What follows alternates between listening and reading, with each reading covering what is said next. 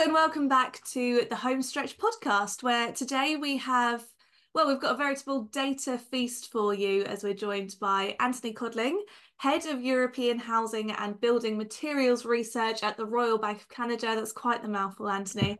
Um, you kindly give us your market and economic updates kind of every few months. So we're very grateful that you continue to agree to come back. So thank you, Anthony, for joining us. Well, pleasure to be here as always. And thank Very you for the good. invite. And if you are an avid fan of the home stretch, then you might remember that over Christmas we did an episode on the Boxing Day bounce with Chris Watkin. It was very well received, as of course we knew it would be. Um, and as it transpired that Iain McKenzie, our regular host, was on holiday this week, well, it only made sense that I asked Chris if he would come back and help me to host this episode with Anthony. So thank you, Chris, for agreeing to come in and fill Iain's shoes today. Absolute pleasure. Uh, yeah, and I hope you're enjoying yourself, Iain, on your holiday. and as I said, you guys are definitely the data kings. So I was hoping for this episode, as it's only our second episode in 2024, I was hoping that we could do a bit of a dive on the property market, the outlook for this year, and looking a little bit back on how we ended last year. I know we touched on that a little bit in your episode, Chris. Um, but Anthony, welcome back for 2024. Shall we start with you? The floor is metaphorically yours. Shall we start with perhaps house prices, if that's a good place to start? Yes, indeed. Um, and you know, even though Iain's not here to to hold me to the fire, I will. So this time last year, I was saying house prices is going to fall eight to ten percent, um, which you know was bad news. Um, not not as big a fall as some people were saying, um, but turned out I was completely wrong. The um, the the latest Halifax data that's come out said house prices actually went up 1.7 percent in 2023. So always happy, always happy to be wrong on house prices when I take a, a negative view.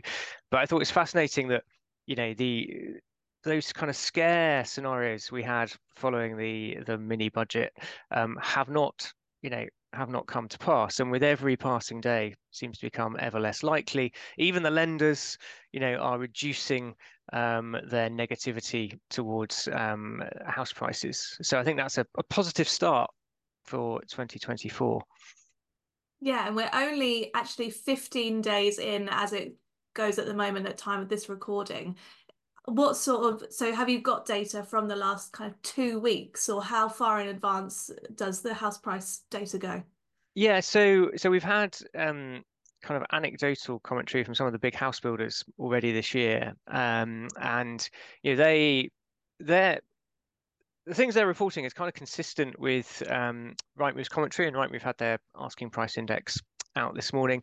So house builders are telling us that they also those that had Boxing Day um, campaigns um, saw saw good activity levels, but they've also seen they said higher quality levels of inquiries so far this year. So people, you know, really on the case, really want to move, really got all of their their stuff together. They're prepared. They they kind of they want to transact. And some of the house builders are saying, you know, they've that's enabled them. They've been kind of pushing up, testing the market prices two to three percent, and not getting, you know, not seeing any fall in demand. So, you know, whilst they were caveating, it was very early days, as you pointed out, only 15 days into the year. It's it started on the front foot, which which they're pleased about. And Chris, we actually spoke about the Boxing Day bounce, didn't we? Um, in, in our last episode, Anthony just brought up there that Rightmove uh, sh- shared some data on that. I saw something recently. Did you have anything to add to that, Chris? Well, again, this is where we've got to decide: is is what is average house price? You know, the the Rightmove are judging asking prices, whilst the Land Registry is judging the prices achieved. And there is a huge difference between what is asked and what is achieved and the gap between them. So it's really important that when we are looking at metrics of what's happening in the property market and people use the phrase house prices, we've got to know what exactly are we measuring? Because there is a massive difference between an asking price and what is achieved. So that, you know, I, and The problem is with what's achieved is that unfortunately it's always out of date because that's the very nature of, of the UK property market. You see, I find it fascinating that the British are obsessed with judging property prices. You know, um, it's funny, I, I always think predicting house prices is like trying to catch a leaf in the wind. You can follow the patterns, you can understand the science, but ultimately a sudden gust can change everything. And housing markets are influenced by so many variables like the economy, interest rates, government policy, even sentiment. And I think the key isn't to predict with exactitude what the price is, but to understand the factors well enough to make educated estimates and hedge against uncertainty. You know, even the best of the best, which is Sir Anthony Codling, who, you know, I'm a stato, but I look up to Anthony. He was 10% off, but Savills was saying 15% off at the start of this year, and, and everyone was saying 8% off. You know, we, the range was 8 to 15. You know, why didn't house prices drop in 2023? And fundamentally, it really came down, in my opinion, to, to, to three major things. I think it, it came down to. It came down to this. The big one has got to be and again, Anthony, I know you'll agree with me on this one, is the mortgage affordability testing, the stress testing that the, the mortgage review that came in in 2014 with with the Bank of England. You know, they that people have been stress mm-hmm. tested up to six or seven percent. They're now being stress stress tested up to eight or nine. So I think the biggest, most influential factor on why house prices haven't dropped is the introduction of these stricter mortgage affordability rules since 14.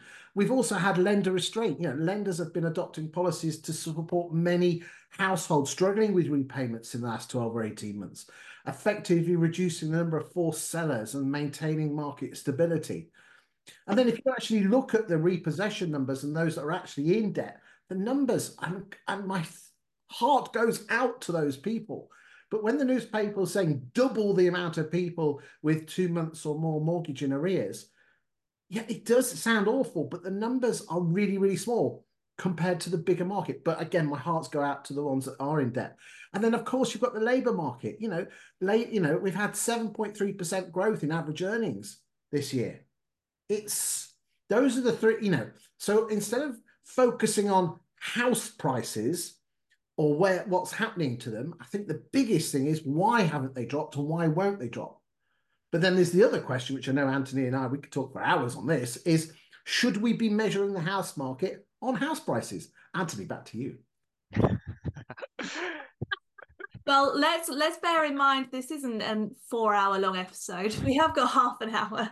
So um one thing that I did pick up that you said, Chris, one of the factors that um, obviously means fluctuation in house prices is employment status and, and the labour market. Anthony, I know that Iain quite likes some of your stats on employment rates and so forth, and I know that wasn't in our discussion points. So, have you got any of those figures that we can touch upon? Yeah, I mean, I, I think I think the thing the media you know, is always slow to report on is rising wages because you know, that clearly house prices, whether or not they're a good measure of the housing market, house prices are driven um, in some respects by how much we earn in nominal terms. In nominal terms, because your mortgage is a multiple of what you can borrow, and mortgage is not based on this, you know, this thing economists like talking about real terms and real income and real this, and you know, I don't understand what real is because you know I think you, the prices you pay in the shops, the prices you see advertised, you know, that is nominal prices and that's what we pay. And I think that's what's in people's minds. You know, I don't go into the supermarket and say, oh, tin of beans is 97p, but in real terms, it's one pound twenty. No, you just you just pay you just pay that. I, I agree entirely with what um, Chris says on the the mortgage um, stress testing. That was fantastic that they brought that in on the on the mortgage market review. Um, but I, I also think what's propping up, not propping up, I, I think underpinning house prices is the the limited supply of homes for sale. So we've seen a you know 20%. I think it's going to be a 20% drop in housing transactions for this year. We're down 20% in the year to uh, November.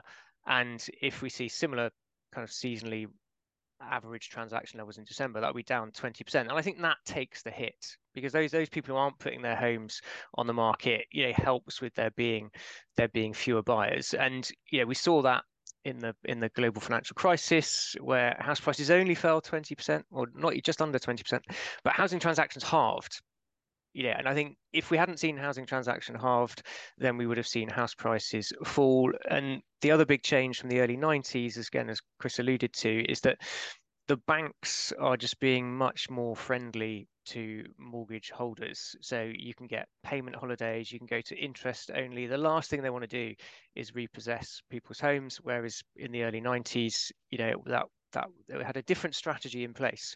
And so I think we've got a much more supportive lending backdrop, which again helps people stay in their homes. And so that the number of people, as, as Chris says, whilst it's awful if you're going through it, those those numbers are much much lower than they would have been had we not had these changes in policy. And and I think Holly, this is the this is where it's affecting estate agents. You know, the the simple fact is this: is that if there's 25% less transactions, that means there's 25% less exchanges that you can earn money on. And my heart goes out to estate agents. Now, of course, house prices have risen, so therefore you're charging a percentage. But then if you look at all the data, um, agents' fees are still on a trajectory of a of a of a of a downward trend. And you know, I find it fascinating that apart from organizations like the Guild and the top 50 biggest estate agents, you know, there's over 11,500 estate agents, firms out there, excluding the top 50 in the guild. I can only count nine estate agency trainers to train and develop your staff. And if you're just relying on the the training that you got from Countrywide when you were a, a young lad or a young lass from the 1990s, that's not going to cut the mustard in this world. And I think that's that's my biggest fear of estate agents is, is that if you're still doing it the same way you did 20 years ago, and you're not training and developing your valuers to get maximum value out of what you offer the vendor, then you, the only thing people got to judge you on is your fee, and that's why there's been a down, downward trajectory. Now, interesting, just talking quickly about fees, most people blame Purplebricks for the downward trend in fees. If you actually look at the stats from the um, from the Property Academy that they took out, the Sunday Times Award, now the Best Estate Agent Guide, the average fee in 2006 was 1.6%. The average fee today is 1%. Most of that drop took place before 2014. Most of that drop in fees took place before 2014, which is the year that Purplebricks came on. And we are guilty of not extract of not pushing our worth, our value, because you know as well as I do, there's lots of rubbish estate agents out there. But if you join the likes of the Guild or other ones are available like RAN. I have to do say that, Holly. I do apologize in advance. Then be being part of such an organization, getting the training, the guidance and development, then you can prove your worth and get the fees that you deserve. Because quite frankly, it doesn't really matter what happens to house prices in a state agency. It's the transactions that are most important.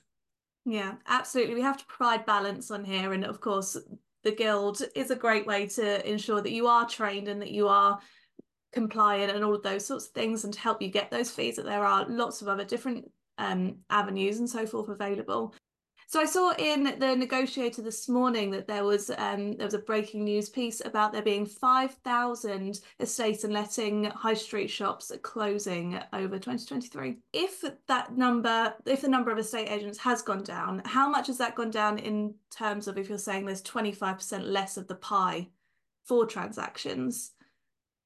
do well, estate agents need to work 25% harder or are they up well, against less competition? Well, um, let's just give you some facts. For every 100 houses that left an estate agent's books in 2023, they only exchanged contracts on 52% of them. Yes, you did give us some quite good figures in your yeah. Boxing Day um, okay. episode that we can okay. have a look back on. But here's another, is this, is that only uh, 40% of estate agents in the UK in 2023 listed more than 50 properties. Um, you know, Anthony, you fill in because I'm going to I'm going to pull up this sole to contract stats because it blew my mind. It's going to yeah. I, I, so I, remember when I, initially I was modelling kind of the top down estate agency market when I was covering companies like Rightmove and when we did the the kind of the when we floated Zoopla on the stock market, you know, we kind of modeled from every, you know, model for every branch, uh, very very kind of bottom up as well as, as top down, and we thought that break even was around four, uh, selling four properties um, a month for an estate agency branch, and then after that you have to start cutting costs to make it work. And I think what was fascinating again, learning from the the, the credit crunch, we saw a huge drop, right? 50% transactions, 20% of uh, house prices. And I think what that does to your fee, you've got a, a reduction of 20% in in the the house prices which you're charging a fee on, and then halving the total income. So your your fee pool is going down by kind of 70%. And yet the number of branches that we lost during that time was just 20%. So what that tells you is that there was an awful lot of belt tightening. There was, you know, an awful lot of reduction in staff numbers at branches, but you know the majority of um, agents are still family owned family run businesses you know and they just kept the lights on and tightened the belts you know they had good years 2004 5 6 7 and then they had the years of of, of famine you know 2008 9 10 and so we're kind of seeing a bit of that and a bit of restructuring. I think there's also the in the stats, which Chris will know better than I will, the kind of virtual branches um, that that Rightmove will talk about these days, where you know it's based on kind of the the average number of lettings per branch. They'll then say that's a virtual branch, so they might include not actual physical branch numbers in their stats. I mean, here's some stats. Out of the 11,400 estate agents in the UK, only 1,660 of them exchanged on 100 properties or more last year. Well, that, that's kind of two a week, isn't it? And I say we think break evens one on average one a week. Yeah. And that will that will be skewed. Obviously, um, it won't be the equal number. And of course, what we're not factoring in there is the, you know, the the the, they, the, the lettings, the lettings, and but they're firms, not offices. Right. Okay. Yeah. Yeah. So we must stress that. So yeah. the numbers will be there per offices yeah, I mean, the the what is quite interesting is is that is that the top hundred estate agents have a huge chunk, and the tail is so long mm. in estate agencies. How do you break through from just being in the top three? Which, you know, if you're in the top three estate agent, you're automatically going to be called out for most of the vowels. How do you break through that long tail and be one of the three agents called out? I mean, I, I, find it fascinating that most estate agents do their marketing the same way, where they brag about themselves and how awesome they are, just like the person at the party. And we all know what we think to the person who talks about themselves all night at the party. So, how about um, transactions in terms of figures? Where did exactly we end on 2023? So, we're currently at so the year to November, we're about 942,000. This is the HMRC data. So it's not the gold standard land registry, but that we'll get that in a few months' time. But it's not a bad proxy and we're kind of expecting around 80,000 transactions to have happened in December. So that would take us kind of to 1.02 uh, million. Now, I was forecasting 960,000, so it was a bit light. I was, I was forecasting kind of 20, 25% reduction um, from a really busy year in 22. So it's looking like it's going to be down about 20%. But this year, you know, I'm I I think we'll be back up. I, I'm forecasting 20% 18 well 18% for Spurious actually, but 20% increase in transactions this year, um, which hopefully is hopefully it's good news for listeners out there. I mean, whether you can rely on what I say, that's I mean that's for your own mind to be made up. But I, I think what's what's driving that is for the so the key thing I'm watching like a hawk at the moment is CPI, consumer price inflation, and we got data coming out on Wednesday. And essentially, why am I looking at that? Because the Bank of England is using has is trying to control, trying to get that down to two percent, and we're kind of just below four at the moment. And as soon as that starts coming close, or or they think it's stabilised, we'll start to see bank rate come down because that's the big tool they're using to to beat CPI around the around the head. And so I think during this year we'll see bank rate come down and obviously that will lead through to lower mortgage rates. And we're already seeing high levels of competition in the mortgage market in January. So some of the big banks kind of reducing, slashing lending rates, which again shows that A, they want to do more business, and B, they are themselves feeling more comfortable about the, the temperature and the strength of the underlying housing market. If we couple that with wage increases, you know, people can people can borrow more, and then I think, you know, whichever way the election goes, you know, there will be a housing market stimulus. We might get a housing market stimulus in March in the budget, and you know, the things I'm hearing are the usual suspect of stamp duty, but stamp duty not only cuts for um, kind of first-time buyers or targeted uh, first-time buyers, but also um, incentives for downsizers. You know, my own view is that stamp duty is such a blunt tool and doesn't really work because all we see is huge spikes in transactions, like an essay crisis at school.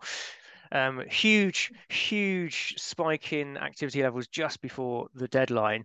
Um, but I think the thing we did learn from stamp duty holiday during the uh, COVID pandemic was, you know, all the talk about affordability and houses are unaffordable and this and that and the other. But you know, it always staggers me that the average house price went up 10 times the amount of the stamp duty saving, right? Which shows you just how much money there is sloshing around for those who can afford it. Now, I'm not going to get all Howard Davis. I'm not saying that everyone can afford to buy a house, but what I'm saying is that people do, you know, affordability is not as stretched for those that can buy as the market makes out. Bad news sells newspapers. Interesting, I've got some stats up until Friday morning. Okay, so that was uh, so up till midnight the on the 11th in uh, in 2023 15,735 properties sale agreed from the 1st to the 11th of January 2023. That figure uh, for this year was 42% higher at 22,400. So we've, okay, a swallow doesn't make a spring. I think that is it. Is that what they say? Summer, summer, yeah, summer or whatever. Yeah, you go. Um, so it, the, the the January started well, but again, let's not all get let's not get the champagne on ice just yet. Correct. I think that uh, in in the kind of news and in the public eye, the kind of sentiment is feels much more positive at the turn of the new year, doesn't it? I think people are being cautious, but in terms of sentiment, not data, people seem to be more positive. Hence why what what what Anthony said is is that people were prepared, they were happy to save three thousand pounds on stamp duty, but pay ten grand more. Yeah, you know, it's like when you, it's like that, you know, when you go to Marks and Spencers and and they have the, the, you know, you can buy one packet of salmon for five pounds fifty, or you can buy two for a tenner, and you think, whoa, I've got to get two packs. But then when you actually look at the salmon that's below in the in the uh, plastic container, you can buy the same salmon one for four pounds fifty. So you're actually being screwed over by saving money. But the perception is I've saved money. But you've got to remember, and use the word sentiment, Ollie, humans are not logical. Yeah, definitely. And that's a good, good um, anecdote that. Um, so one of the other things that has been kind of fluctuate well on the up, uh, mortgage rates and surrounding mortgages. Have you got any data on mortgage approvals and things for the um, tail end of 2023? Stable. I mean, stable, stable. I think I think we're going to see improvements. Yeah, the the one the one prediction that I did get right. I mean, I made loads, right? So getting one doesn't, you know, but I, I, I, I did say I was on record saying that bank rate would peak at five point two five, um, and and it has done. Now, uh, throughout the early part of 2023, people say, "Oh, your estimate's too low, Anthony," and then, "Oh, your estimate's too high, Anthony." But I didn't change it. So quite happy with that one. And I think I think we are, as I, I kind of alluded to, we are going to see that that come down. And you know, I'll I'll put my neck on the line. I think we're going to end 2024 at 3.75 Bankrate, okay. which I think is much more bullish than than most. Um, but that's that's yeah, that's my gut feel. Well, as you um, said, you have got a good track record on your on your estimates for Bankrate. So, Chris, sorry, what were you going to say?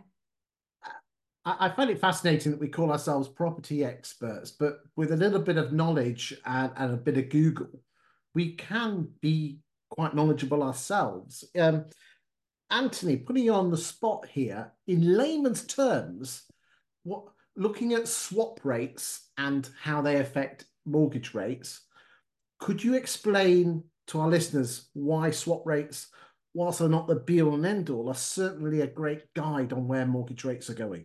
Just so we can so, so we can tell the ladies and gentlemen listening to this, because if you don't know this, and because you're going to get asked this question on the on the sofa when you're doing the valuation, you know, swap rates are really important, not the be all and end all. The way to think about interest rates is they're like share prices and house prices. They move all the time. Right? They're, they're moving minute by minute in in the markets. And so when we talk about oh a two year fixed rate or a five year fixed rate or a ten year fixed rate, right? Someone is that that is a product overlaying what's actually going on with the interest rates um, to stabilize it. And so someone has said, I'll tell you what, if you pay me X, I will give you a flat interest rate for two years, five years, ten years, and they whatever they view that risk as. So if I think I'll make money, if I so say Chris wants to fix his mortgage rate, I say, tell you what, Chris, if you pay me X, I'll fix it for you. And that X is essentially the swap rate. And so if those swap rates are coming down, so this is the amount charged over the the London overnight borrowing rate. So it's the, it's the the um, amount I would charge to fix your rate. So if those are coming down, that means that those people in the market for these fixed rate mortgages are saying, I think there's less risk and less uncertainty. So swap rates coming down is really good for fixed rate uh, mortgages because it means the prices of them is likely to come down. And why is that? Because if, if a swap rate is, so we, we, we try and make things overly complicated, but so half a percent 0.5 is 50 basis points in, in kind of interest rate speak. And so if the swap rate has gone from 100 basis points to 50 basis points, I don't need to charge the mortgage person, the person with a mortgage as much because it's costing me less to provide that fixed rate mortgage. There you go, ladies and gentlemen. You heard it here first from the main man himself that keep an eye on swap rates. Obviously, keep away. There's volatility, but it's a general trend and that will give you an idea where mortgage rates are going. Over back to you, Holly. Anthony has told us before what um, swap rates are, and I do think that you put it in such a way that it is easy to understand and more more tangible than perhaps it is sometimes portrayed in the media. I would say. But we as agents need to know this because at the end of the day, if you we come back to the fee, if all you're doing is turning up at the house saying we put you on Rightmove, we'll put you on Zoop, we'll take some nice photographs and we'll measure up your house, then you're just as bad as everyone else, and you're you're a homogenized estate agent.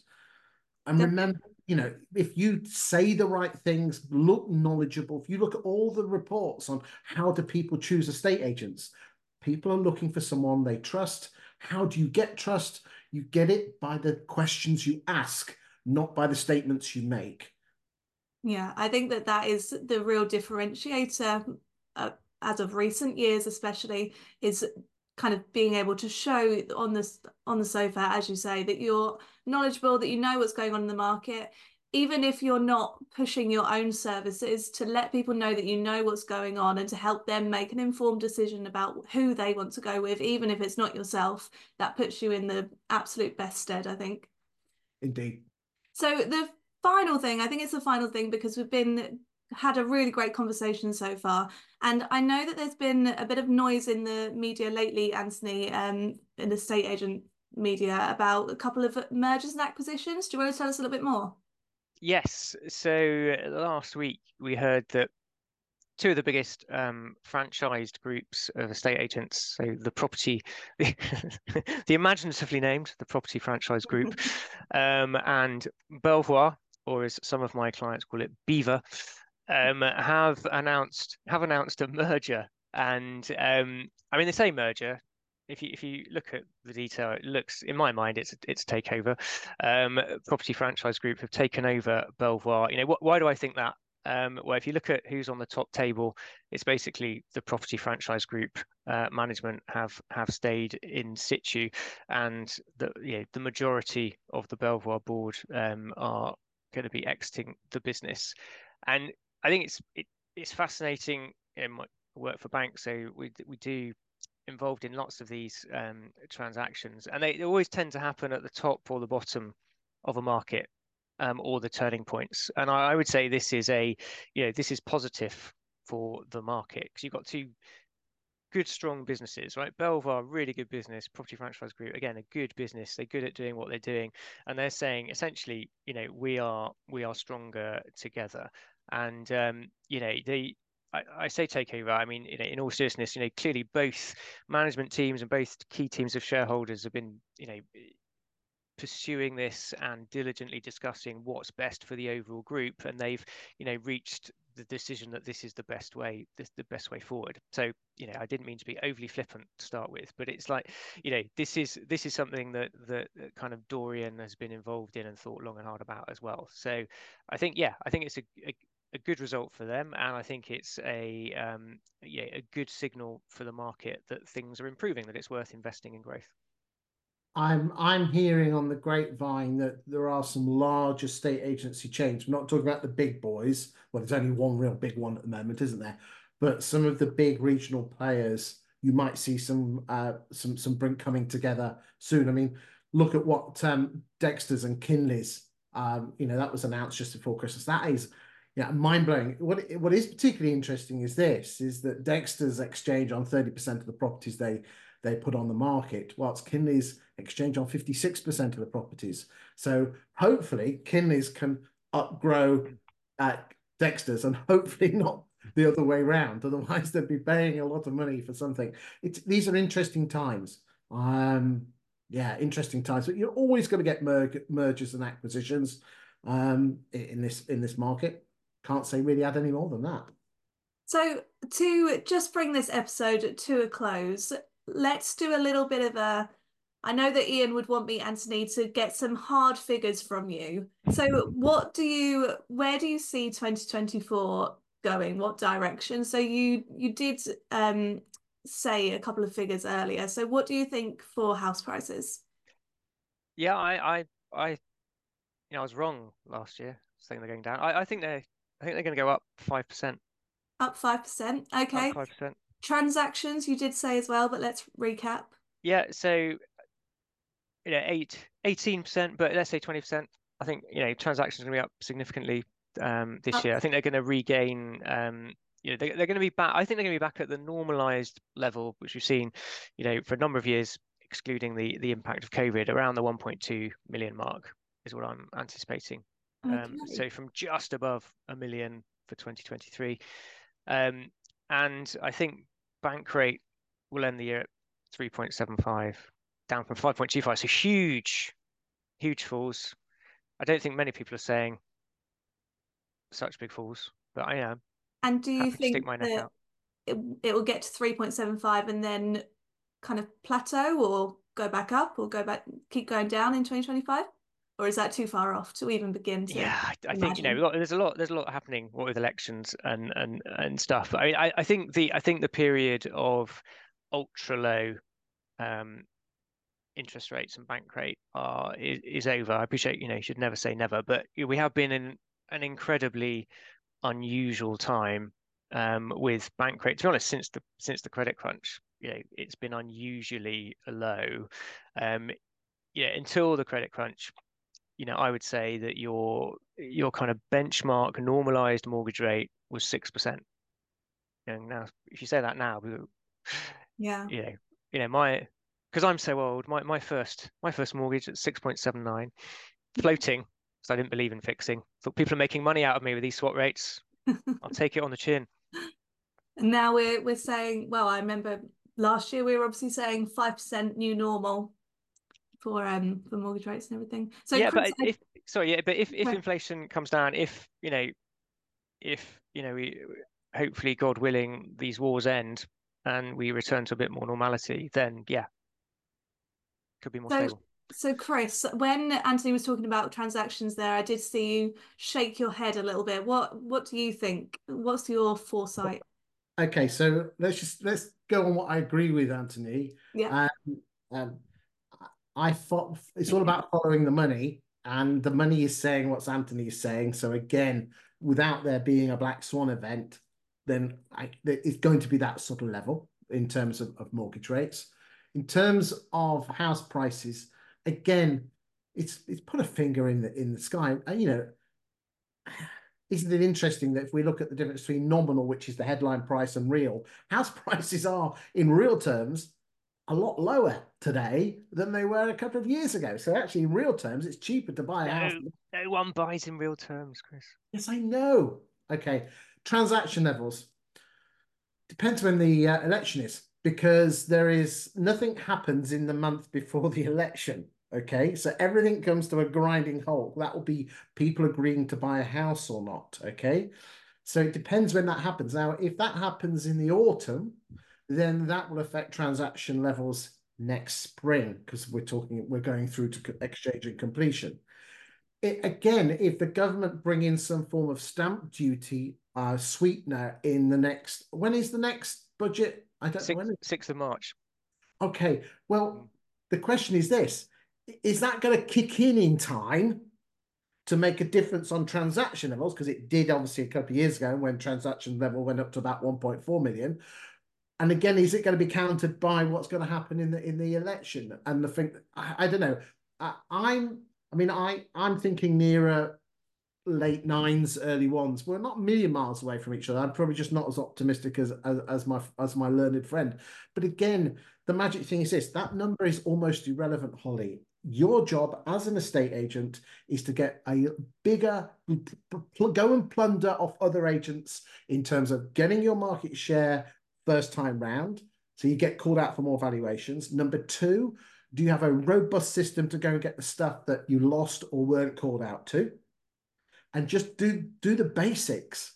I find it fascinating that how estate agents don't do the basics. It doesn't matter what happens to house prices. It doesn't matter what happens to, to interest rates. It doesn't matter. The magic thing is this are you getting your fair share of the business? Are you being called out to enough valuations? And when you do get called out to the valuations, are you getting them on at the right price and servicing them? And if you're losing them, walk away from them with your head held high, but then are you making it easy for the vendor to come back to you when you said it was 200 and they put it on for Pratt estate agent at 250? Because we know we don't make it easy for agents.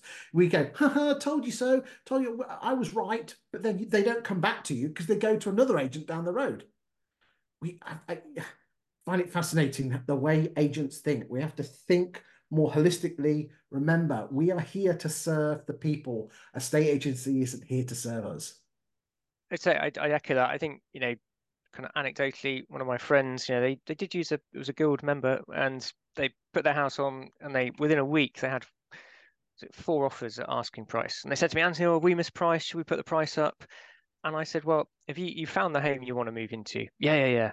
It's our dream home. It's our forever home. I said, well, this agent, you know, is so switched on it's found you four people willing to transact at the price you're happy with to enable you to buy the dream home you know that is the sign of a good agent you know that what you don't want to do is hold out for something and lose this house that you really want to buy and i'd say that's the, you know the agent that has the contacts the local knowledge is is the one to go for and i said in this case it was a guild member I wouldn't expect anything less. And that's, that's it. Why are they moving? What is their motivation? Mm. Okay. I think we lose sight from that as an industry. Notice I use the word industry and not profession. I think when we start acting like professionals and thinking like professionals and giving advice like professionals, then we can call ourselves a profession. At the moment, we're just an industry.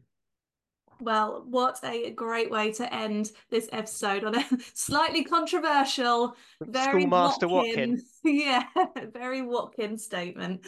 Well, thank you both for joining me. To, well, us, just me today. Really, really appreciate it because I know that you're both incredibly busy gentlemen, being pulled in every direction. So, thank you again for joining us, and I'm sure that we will speak to you very, very soon. Thank you very much, Holly. Thank you. Bye.